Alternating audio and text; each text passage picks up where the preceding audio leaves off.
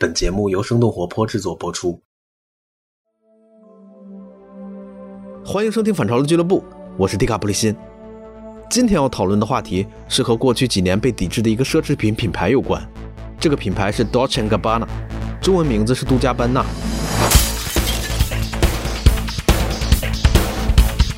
对于杜嘉班纳来说，无论是其创始人还是其营销手段，时不时都会有一些冒犯性的言论出来。使得这个品牌遭到抵制。到二零一八年的时候，这种冒犯和抵制达到了顶峰。那这其中包括他们评价美国歌手 Selina 长得丑，然后还拍了一些广告，涉嫌侮辱东亚人和东亚文化。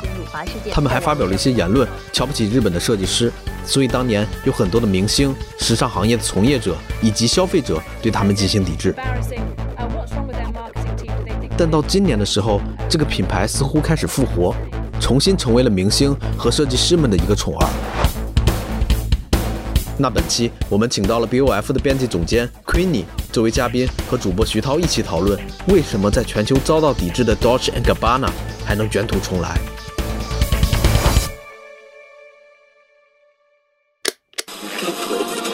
这里是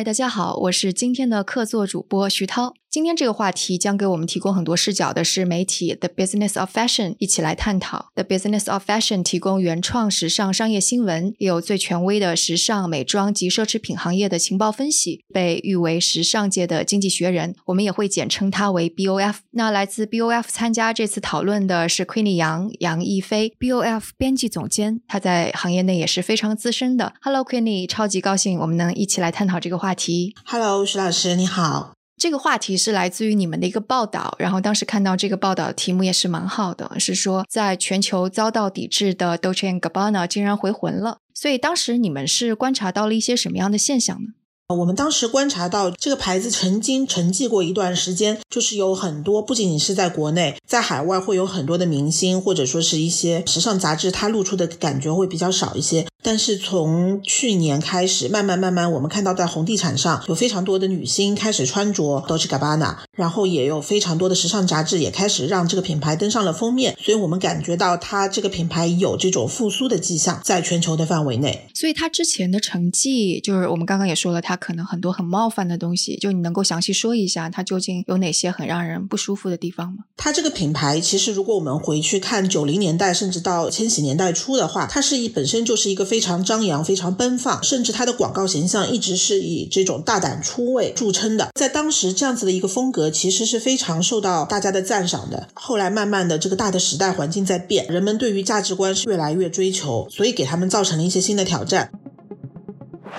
其实这个事情在两千零七年就开始了。那个时候，英国广告的管理委员会就禁止了他们发表的一则广告。他们的广告图里面，模特在挥舞着刀子，然后身上有一些刀伤。英国的广告局就觉得说，这个东西可能会有这种宣扬暴力的倾向啊，也收到了很多的公众投诉。那这个时候，其实多西卡巴纳已经开始了他这种比较有争议的态势吧。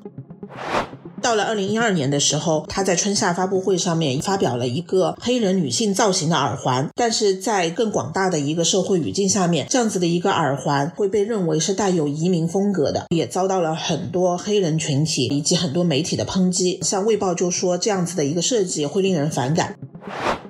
一五年的时候，两位设计师在接受了一家意大利媒体的一个采访，他们讲到了自己其实是反对同性恋父母的这一个概念。他们认为唯一的家庭就是传统的家庭，觉得同性恋成为家庭是一种 fashion，是一种时尚。这个也引发了很多公众的愤怒。但他们俩本身是同性恋情侣，对吧？对对对，他们俩本身是同性恋，他们两个曾经是一对同性恋情侣，后来分开了。但是我觉得这个可能也是跟意大利天主教国家的传统有关，可能他们还。还是比较认为传统家庭的一个价值，那那个时候也是遭到了很多同性恋群体和同性恋名人的反对，比如说 Elton John，就是歌手埃尔顿·约翰，他就公开呼吁去抵制。Their own personal beliefs about family are their own beliefs, and I respect them.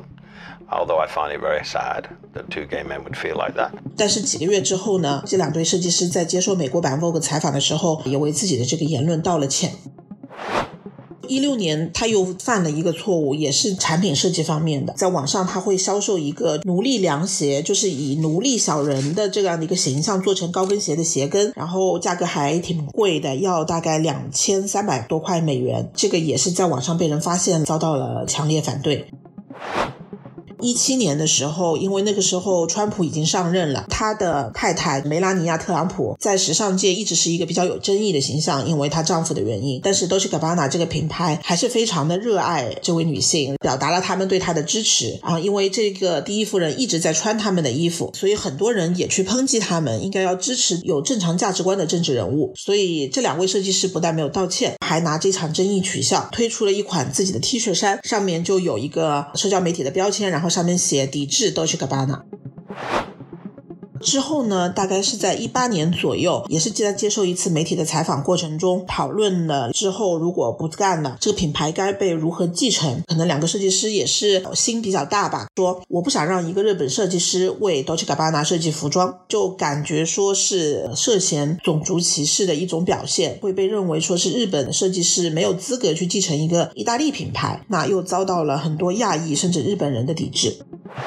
真正引发全球层面上更广泛的一个抵制是 Gabbana 这位设计师本人在歌手 Selena Gomez 的 Instagram 的一个帖子下面有评论到，就是说她太丑了。Instagram this week to make a nasty comment about Selena's look. quote, she's so ugly. 这个遭到了很多明星粉丝以及明星造型师的一个抵制。一个设计师这样子用比较粗鲁和直接的方式去评论明星的穿着，是不是说会有一点点过分？you 在中国，他们遭遇最大的危机是在二零一八年的十一月份。这个情况比较复杂，我觉得要分三步。一开始是先发布了一则广告，这一则广告是为了他们要在中国做一场在中国办的最大的一场秀，做一些预热。第一个广告视频我还记得说是拍摄了很多上海和中国场景的一些意象，然后混剪在一起。他拍摄的风格特别的昏暗，拍的都是像城隍庙啊，就是比较传统、比较老派的那种中国场景。这时候有一些网友就意识到到。说这个是不是有意识的拍摄中国一些比较老旧的场景？认为还是以一种传统的西方眼光来审视中国目前的一些变化。第二个真正引发争议的呢，是他发了一个用筷子来吃意大利菜的中国模特，其中的一些场景和一些语言，可能让中国的网友觉得非常的被冒犯，让人觉得这个中国的筷子和中国模特没有办法夹起一些意大利食物，甚至他的一些语言和氛围，让人感觉是带有。一些性暗示的，很多人就会觉得它是一种带有种族主义倾向的一种信息。不仅仅是中国人，我觉得可能一些海外的华裔，还有甚至一些亚裔也感到非常的愤怒。有一位网友给 Gabbana 本人发送了一个抵制的一个留言，他们两个之间在个 Instagram 的私信中就发生了一些争吵。这位设计师脾气比较火爆，讲了一些非常不好听的话，就是非常直接、非常侮辱中国的一些话。这一个截图又被转发到了网上，真正真正的点燃。了这一起公众事件之后，品牌和这位设计师都说，当时他们的账户是被黑客攻击了。这一场秀呢，是在中国立刻的遭到了抵制，包括模特当场就退出，说不参加走秀了。明星也纷纷发表声明，说要尊重中国人的情感，也不去走秀了。媒体也不参加了。十一月二十一日晚，D&G 时尚大秀的章子怡、陈坤、李冰冰、王俊凯、迪丽热巴等中国艺人纷纷表示取消出席计划。所以这场秀，即使品牌方再想去举办的话，也没有。在客观条件上没有办法去达成的这场秀，是被认为有史以来可能品牌在中国最大的一次公关危机。Gabbana, these ads are not being received well in China. We can start by just showing you some of the fallout on Chinese social media, where many are calling out the company. Trivializing Chinese culture and depicting uh, the woman here in a racist way. The hashtag boycott Dolce then began to surface uh, online. 我记得是一天还是两天之后，可能品牌创始人两个人不得不录了一段小视频啊，一周之后貌似是啊，是一周之后，对，呃，一周之后录了一段视频，公开的进行道歉。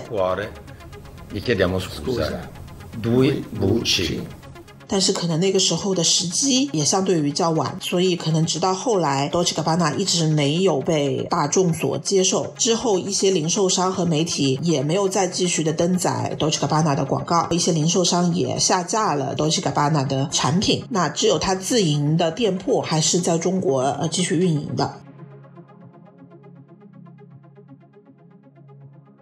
八年之后，这个最大的损失其实是在中国，是吗？而不是全世界范围内。对，我觉得最大的一个影响是在他们的中国市场。但是就我所知，其实还是有在销售，还是有人在购买，但是肯定是没有 social buzz，没有社交媒体热议能带动这一波市场营销，再带动实体的销售来的这么强。就是它的声量肯定是比较小的，它的销售在中国一定是受到了影响的。在一九年的时候，像金卡戴珊在欧美算是一个。非常常知名、非常有影响力的红人，他在 Instagram 上发了一则关于这个品牌的贴文，还去标记了这个品牌，马上遭到了粉丝批评，然后他就迅速的删除了这个帖子。但是也是从一九年的一月开始，我们慢慢慢慢的在金球奖、奥斯卡奖还有其他活动的红毯上，越来越少看到 Dolce Gabbana 的一个影子。这段时间的颁奖季，我们是很少看到有女星会穿着他们的衣服登上红地毯的。但是几个月之后，慢慢慢慢的会有各种的明星穿着。他们的品牌出现在公众场合，包括像水果姐 Katy Perry，包括金卡戴珊本人也开始发布他们的照片，而且不会再去删除这个帖子。一八年，路透社披露，这个公司要递交一个备案文件，在文件里面显示，这个品牌在亚太市场是遭遇了一些销售的下滑。但是，我觉得 Dolce Gabbana 它不是一个像有一些奢侈品牌过分依赖于中国和亚太市场，它在欧洲和美洲的市场依然非常的大。所以，这份同样的文件也显示。随着美国销售额的增长，它其实全球的收入是在增加的。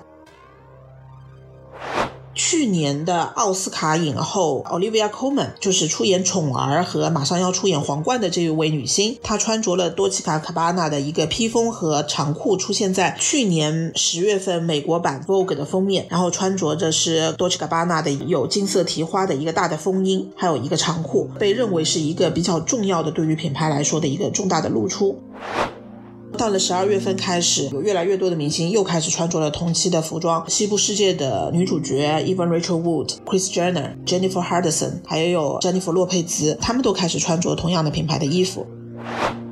到了二零二零年一月份，也就是今年一月份，有一个重大的变动。一位时尚界的非常资深的高管叫 Lucio Di Rosa，他加入了品牌，担任明星和 VIP 关系的主管。这位人士他非常的资深，之前他在 Versace 待了十五年，就是在范思哲一直打理明星和这种 VIP 的关系，负责去借衣服给明星做造型。然后之前他在 Giorgio Armani 也待过，所以呢，他的加入被认为是给 Dolce Gabbana 在明星。关系方面打了一个强心针，所以在今年的颁奖季，我们在金球奖、格莱美还有其他的一些活动上看到了很多女星穿着 Dolce Gabbana 品牌的衣服，比如说《绯闻女孩》的女主角 Blake Lively、奥斯卡影帝马修麦康纳黑、格温 Stephanie，很多这样子女星都穿着他们来出席，并没有说这一次遭到了很大范围的抵制，甚至连英国的凯特王妃也穿着他们的衣服出席慈善活动。有一些网友还在继续批评，但好像这个舆论的。风向慢慢慢慢的平息下来。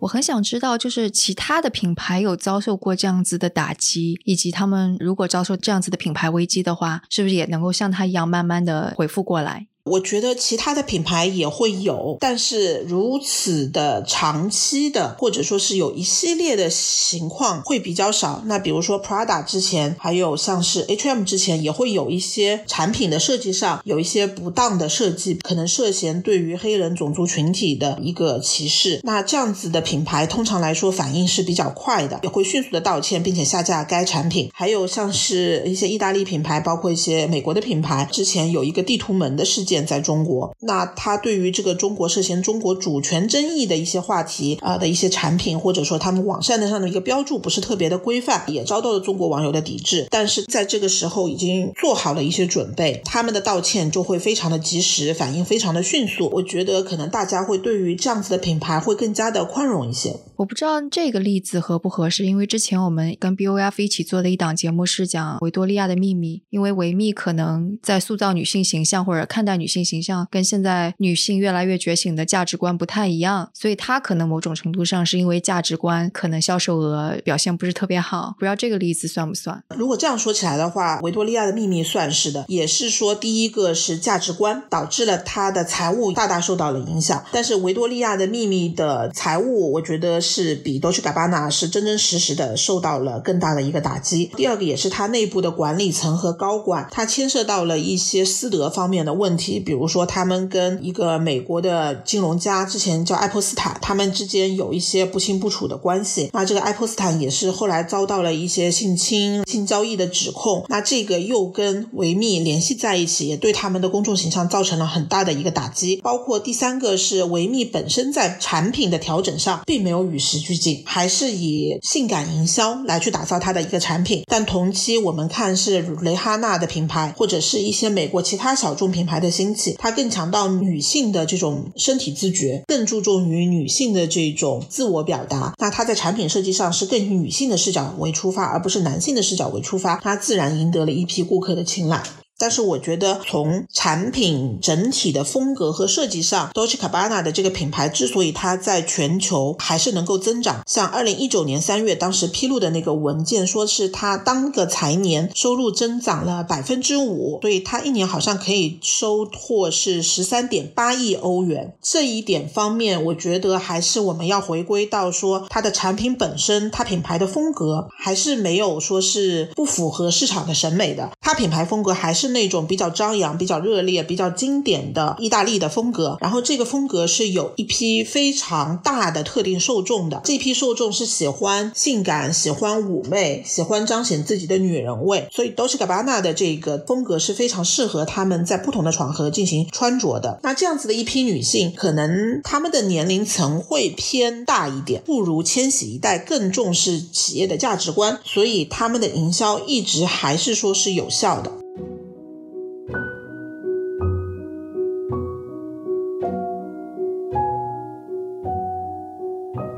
你刚刚最开始的时候，其实也提到一点，说因为它成立的年代可能张扬热烈或是更好的一个标签。我记得它成立于一九八五年，对吧？你能够再延伸的说一说那个时代跟这个时代在审美啊或者价值观方面的不一样的地方吗？一九八几年其实是就是西方世界经济最为繁荣的一个时间，那个时候的设计都是极尽张扬，大家可以看到非常浮夸的那种大的肩膀、大的彩色的裙子。如果大家去看为什么女性会杀人，刘玉玲主演的那部电影，她当时的那个造型就是一九八零年代的那种特别经典的造型，非常爆炸性的头发、大耸肩的裙子、大耸肩的外套、巨大的那种 bling bling 的闪闪发光的那种金饰，这样子的风格是特别一九八零年。代的 Dolce Gabbana 也是诞生在那个年代，但是他把这样子热烈的气氛，呃，又加入了自己本身意大利西西里的这种非常热情、非常浓艳的感觉，一直延续至今。他的秀其实是非常壮观的一种秀，每一次他们都会去挖掘意大利不同的风土人情，然后加到他们自己的秀里，最后都是一个人海战术的一个走秀，就会召集几十个模特一起穿着同样的，比如说红色。蕾丝的裙子，头顶皇冠，然后走出来是非常非常有气派的这么一个场面。这个也奠定了他们非常经典意大利设计形象的一个地位。两位设计师创始人本身，我觉得他的性格也是受到意大利环境的一个影响。其实意大利是一个非常张扬的性格的一个族群，那他们的一个言论也是非常的自由。像是意大利本身，当时有一个副总理，我记得是叫萨尔维尼，他就是一个在议会。中或者在公众场合中以这个大嘴巴著称的一位政治人物形象，经常会说一些涉及种族言论、种族歧视的一些话语，甚至也遭到过联合国的一些批评。然后联合国批评说这个国家存在着很严重的种族歧视形象，但是这个副总理就说我不接受啊，因为我们有自己的一个国情，类似这样子的一个大环境。我觉得多西卡巴纳他本人的性格也好，或者是国家的环境也好，还有就是是不是他们没有意识到整个世界已经在变。对于品牌、对于公众人物的言论，更加的有严格的要求这一块，他们可能还没有意识到发生了这样的一个巨大的转变，所以你依旧延续过去的这一套行事方式，可能在今天就不再适用了。所以就是说，在意大利的这个文化当中，他们说这些话是完全没有问题，是吗？不能说是没有问题，我觉得可能不会于像说是更加多民族的一些国家，比如说是美国。或者说是其他族裔的，比如说黑人群体，或者说是在亚裔群体之中受到的反弹声量会有那么大。我也能够想象，就是说他在遭到抵制的时候，肯定有不同的声音嘛。就比方说，是不是大家太过于敏感了？是不是上纲上线了？就你会观察到，就他们在受到抵制的时候，双方观点会是什么样的？如果我们特别拿中国这件事情来说，绝大部分我看到的言论还是抵制的。当然会有一小部分人会觉得大家过于敏感，会觉得大家上纲上线，觉得这只是一个品牌幽默的表达方式，大家不用动不动就去抵制。会有观察到这样子的一些现象，尤其是我觉得这两年中国的这个意识提高了之后，加上中国的爱国主义情绪起来了之后，这样子对于品牌纠错的行为也比较多，所以很多人就会觉得，为什么中国人动不动就开始抵制一个品牌，会有这样子的不同的声音出现。其实，关于抵制独家班纳不同的声音，我们在这里想为大家播放一个录音片段。这个片段是我们在二月的选题会上讨论的，讨论人是反潮流俱乐部的老朋友黄迪和安迪，希望能为本期话题带来更多的视角。其实我我不是一个非常政治正确的人啊，就是我一直觉得这个事情只要上升到中国人，就是在这个里面。那么全中国的人好像会进行一次集体性的报复吧，就把它上升成这种种族歧视的事情。而讲真的是上次刀切格巴纳那个视频的事情，创意总监其实我觉得也蛮冤的，因为那个视频我看了一下，其实并没有想象出那么多就是排华或者是歧视中国人，因为那个视频其实拍的蛮美的。但是你说他后来就是过激，在网上跟网友对骂的事情，有可能是情绪比较激动，就是这个人本身他可能有双向焦虑症，就是他个人的这个一些不太好的这个素质行为，然后上升到品牌的行为。但是你要说这个品牌排华什么的，就是我倒是没感觉到这个敏敏感度，就跟黑人美国人也会有吧？就中国人的过激反应，估计就跟我们看美国黑人的过激反应一样吧？美国黑人。有点事情就说你种族歧视他的，也会有这种情况的，或者是穆斯林在国外也是，在欧洲也是，好像你稍微怎么样他了，这个好像是人类共同的问题吧？对，就是现现在弱势群体感觉像对自己有种过度保护的这种感觉，但如果你不去过度保护，也的确会纵容这些。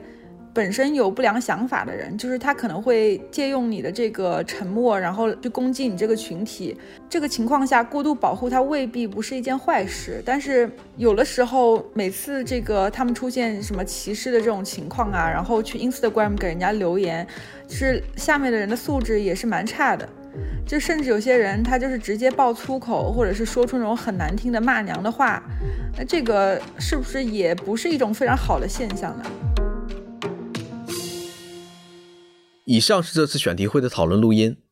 那在开始接下来的节目前，欢迎大家在各大播客平台上为本期节目评分留言。同时，如果你想加入反潮流俱乐部的大家庭，欢迎添加生小金助手的微信生 FM 一，备注反潮流俱乐部来加入我们。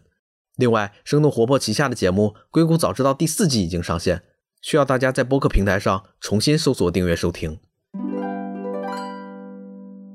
因为我之前采访科技行业比较多，像科技行业很多公司都会标榜自己的价值观，像 Google Don't be evil，你不作恶之类的。时尚行业就这个对他们而言，就是会是经常探讨的一种东西吗？在过去没有太经常探讨，因为在过去时尚主要是关于美的，而且这个美什么是美，它的这个标准是由西方世界设立的。那渐渐渐渐的，我们这个世界变成了一个全球化的世界，公司也变成了一个全球化运营的公司，需要考虑的各种更多元的价值观的融入。所以这几年不同的公司也是慢慢在这种吃亏中学习经验。很多公司，比如说像开云集团，就是 GUCCI、BV，然后一些品牌的母公司，它就做了这种多元化。化的委员会去帮助品牌更好的了解不同地区的文化差异，还有文化敏感性，来帮助他们进行在设计方面的一些决策。还有一些新兴的创业公司，那他们致力于去表达一个比较好的价值观，主要是从环保和可持续方面的，比如说坚持价值链的透明、供应链的透明、可持续发展，后给予员工公平的工资。那越来越多的公司是往这个方面再去走。那我觉得很多以前还有。这种固有思维的公司，在现在的年代就一定要转变，因为现在的年轻人，就是欧美所说的千禧一代，或者我们所说的八零九零后这样子的一批年轻人，他们购买一个品牌，愿意为一个品牌支付溢价，不仅仅说是因为这个品牌的产品很酷，他们也希望这个公司是在价值观上面也被认为是一个很酷，或者说是一个很好、很善良的一个公司，这样他们才会为这样子的品牌支付溢价。很多时候，我觉得这样子的品牌应该要去想一想，我们是不是要打破价值观中立，或者说是我们要去积极的推进一些积极的价值观，这个是在未来非常需要值得重视的一些事情。从你的角度而言，你觉得即使在这个事情上可能声音多一点，有抵制的声音，从某种程度上是推动了时尚行业有更加健康的价值观或者更加包容的，对吧？对，我觉得是这样子的。我们其实可以看到，Dolce Gabbana 在中国的事件，其实已经给了很多品牌一个警钟吧。去年的一个道歉门事件，我们可以看到，大部分的一个品牌，它非常迅速的做出了回应，而且态度都非常的诚恳和全面吧。之前如果一个品牌在中国犯了错，他发表的一个道歉声明，可能就是中英文贴在微博上，那这时候网友就会嘲笑他说是一个中国特供的一个道歉。但是我们在后来慢慢看的发现到，这些品牌在西方的社交媒体上也要发布道歉回应的速度特别快，甚至有一些品牌，它的创始人本身来录了一段视频来解释这个事情，并且并没有为自己开脱很多，直接向被冒犯的群体道歉。我觉得这是在某一个层面上推动了行业意识到这个公共危机去怎么去解决。主要就是有三点，我觉得第一个是认错的速度，第二个是态度，第三个是诚意。这方面很多品牌已经。学得了教训，目前还有待加强的是在产品的设计以及一些运营的方面，你如何跟你很好的本土团队去进行合作，倾听本土团队的意见，甚至有可能的话，在高层或者说是在总部设立多样化的委员会去指导你的设计，不要去冒犯任何一个文化，或者是不要去冒犯一些族群，在未来是一个很有必要的事情。我觉得你说这点还是挺有意思的，就是他们道歉方式的转变，给我的感觉就是他们不再是把西方之外的某个市场只是作为一个边缘市场，顺带就把钱给赚了这种感觉，而是把全球化的市场一视同仁的去对待，可能就给之前属于发展中国家的这些市场给予更多尊重吧。我觉得，当然这个道歉很大的程度也是因为这些品牌非常的仰赖中国市场，因为毕竟企业它的一个根本目的还是一个逐利的。但是我希望就是在未来，他们可以意识到。良好的价值导向可以为他们带来更大的利益，不仅是财务上的，还有品牌声誉上的。刚刚你说到管理跟设计师团队的更加本土化，因为我知道像其他的行业，他们要做一个本土化是非常难的，甚至必须找一个非常懂中国市场的高管给他全责去开拓这个市场。那时尚行业是怎么做的呢？是有一个非常本土化的团队来管理吗？基本上我们看到所有的大的品牌，如果在中国做的还不错的话，它一定是有一个非常强的中国本土团队。那在过去，可能中国本土团队负责都是执行，就是总部来什么，我们执行什么，很多。多海外的一些总部机构，他很少去倾听中国团队的意见。但是随着中国市场越来越重要，以及越来越有这种文化差异导致的风险性，所以呃，我们看到越来越多的品牌也开始更多的倾听本土团队的一个意见，然后做出一些积极的改变。但是这个就像我说的，可能还是不够的，因为你当中涉及到一个沟通成本的问题，还有沟通效率的问题。那最好的一个解决方案，一定是说在总部设立一个。有权限的，然后懂中国市场，或者说懂其他，不仅是中国、拉美、非洲，或者说是一些在文化差异敏感性上特别有知识的一个人。时尚媒体在这其中会起什么样的作用？因为我也看到你们这篇文章发出来了之后，有读者会在这篇文章下面说，你依然是在给这个品牌，相当于打广告，让更多人知道这个品牌。然后你们在做这些报道的时候，会有一些价值判断在里面，然后想要传输给读者吗？我觉得媒体可以分为两种媒体，第一种我们所说的传统的 B to C 的这种时尚媒体，就比如说是像时尚杂志这样子的媒体，它就会跟我们不太一样，因为 Dolce Gabbana 像这样子的品牌会是它的一个广告商，所以它选不选择放出它广告商的东西，就明显的你会知道它的价值判断在哪里。就是我是跟着我的金主的钱走，还是说我有我对我读者的负责任？那我打一个比方来讲好了，现在应该是绝大部分的中国媒体依然是没有上 Dolce Gabbana 的广告的，可能拍摄上面也是不会去借拍他的衣服的。但是在海外，你看到很多的时尚杂志依然让他上封面，上里面的时尚大片。那这个就能表现出你的一个价值取向。为什么会这样子呢？因为对于中国本土的时尚媒体来讲，它最重要的顾客是它的中国的读者。但是海外的一些小一点的国家，它并没有这样子的一个族裔，所以它依然还是可以去选择这样子的品牌进行推广。那对我们这样子的行业媒体来讲，我们也自己注意到了不一样的声音，我们选择把这样子的评论放出来，也让大家看到，我们作为一个行业媒体，我们是负责去记录和分。分析这样的一个现象，我觉得这是我们的一个职责。我们并没有说是导向就是是怎么样，但是我觉得行业媒体会有一个普世的价值，就是怎么样尊重不同的族裔，尊重不同的文化，这是我们要坚持的一个价值。但是我们也并不能说当这样的事件不存在。我并不觉得我们是在帮他打广告，我们只是忠实的记录了 Dolce Gabbana 这么多年发生的一切，分析了为什么。然后我们比如说在去年道歉门事件发生的时候，我们也发。发表了大概有三到四篇文章，那这样子的文章也是给所有的品牌提了一个醒。我觉得正是有这样子的文章的记录，才会让行业意识到这样的东西是一个问题，然后告诉他们怎么样去解决，建议他们怎么样去解决。我觉得是一个媒体应该有的正常的现象。我们要允许，就是媒体在有积极价值观的基础上有不同的声音。所以到现在这个时间节点，我们再回过头来看，它这个品牌没有被抵制了，有很多明星。又在穿它了，然后这个想要传递出来的信息又是什么呢？我们想要传递出来的信息就是，我们想要去看一个品牌的价值观是不是能够在全球范围内真正会影响到它的市场表现。其他的品牌可能之前是受到了不同的打击，但是 Dolce Gabbana 是一个个案。它尽管受到了很多的抵制，但是由于它的种种举措，可能它在某一些市场依然会卷土重来，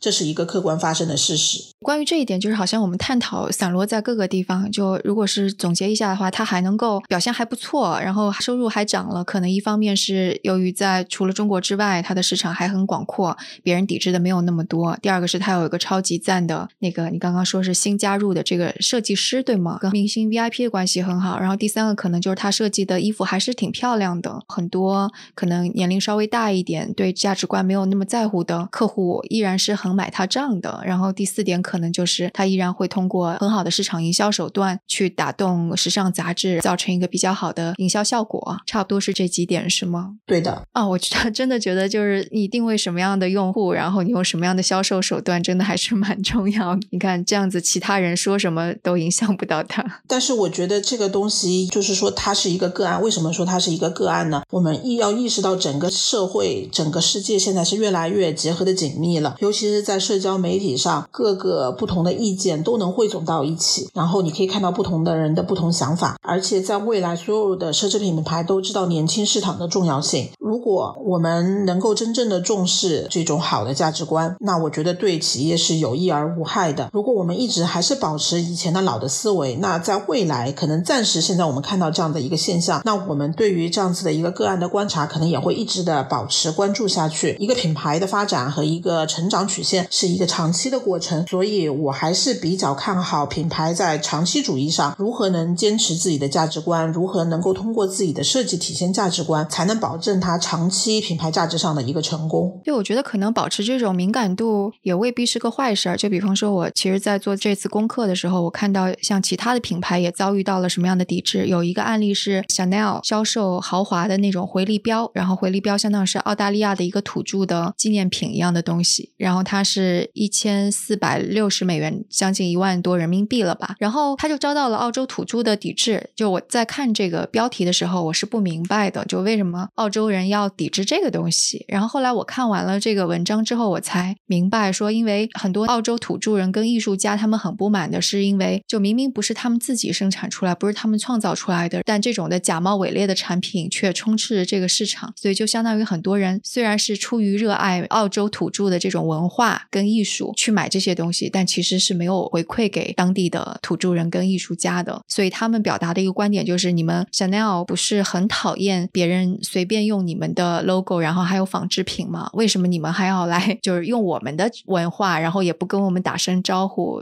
就直接去挪用了我们的东西？我觉得当我看完这个，就觉得啊，好像也挺有道理的。是的，但是我们看到这样子的一般的品牌都会对这样子的东西比较重视，会撤回。那我这边还有一个比较好的例子，觉得是一个积极的案例，就是 Gucci 这个品牌，它当时有一件衣服被指责抄袭了一个黑人设计师，叫 Dapper Dan。Dapper Dan 是一个在纽约哈林区一个以改造这种奢侈品牌，因为他们没有钱嘛，所以他就通过改造这种奢侈品牌，达到一种又有讽刺感，然后又有原创性的重新的一个再设计。那 Gucci 是涉嫌抄。抄袭了这一个他的东西，结果就遭到了广泛的抵制，被认为是对黑人设计师的剥削，对于黑人族群的一个不敬。但是 GUCCI 的反应速度非常非常快，他马上就道歉，然后并且甚至邀请 Dapper Dan 给他们设计一个胶囊系列。之后一直跟 Dapper Dan 在做一些宣讲也好，或者说一起在做一些活动也好，反而把一个公关危机变成了他们的一个契机，然后去讲自己的一个价值观。我觉得这是一个非非常。非常有趣的案例，就是把危机中的机真正的变成了一个现实的机会。听起来就是像这些时尚行业的大品牌，他们肯定有他们的传统、他们的历史，他们也是大公司。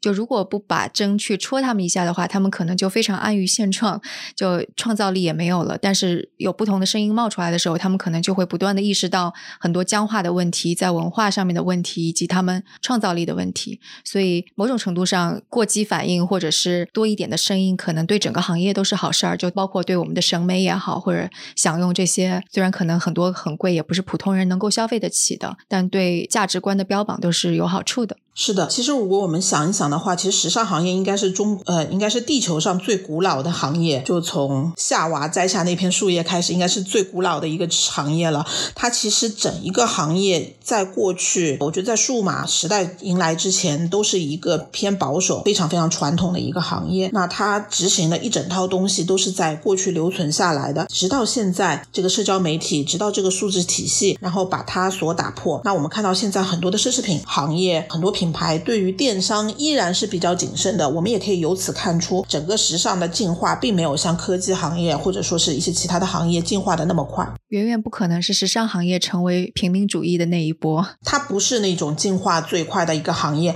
但是我觉得它也在被时代的浪潮就是推着跑，可能跑得会慢一些。挺喜欢你说的这句话的，谢谢。那我想可能之后我们的节目会讨论更多的这些被潮流推着跑的这些现象吧，以及变化。其实我还想。想讲的就是，嗯，虽然时尚行业是一个比较传统的行业，老牌可能它相对于来说它行进的步子不是那么快，但我们也可以看到行业里正在涌现一些新兴的初创企业。那他们的很多方法是我们在英文的文章里特别喜欢叫它叫 disruptor，就是一个颠覆者。他打破了这种行业的传统，走的方式可能不走寻常路吧，就已经颠覆了一些行业的一些玩法。那这样子的一个品牌，基本上现在在市场上的表现是非常好的。我建议。可以大家再多关注关注一些新兴的品牌。那好，那今天的节目就到这里，非常感谢 Queenie 给我们带来这么多的信息以及观点。谢谢徐老师。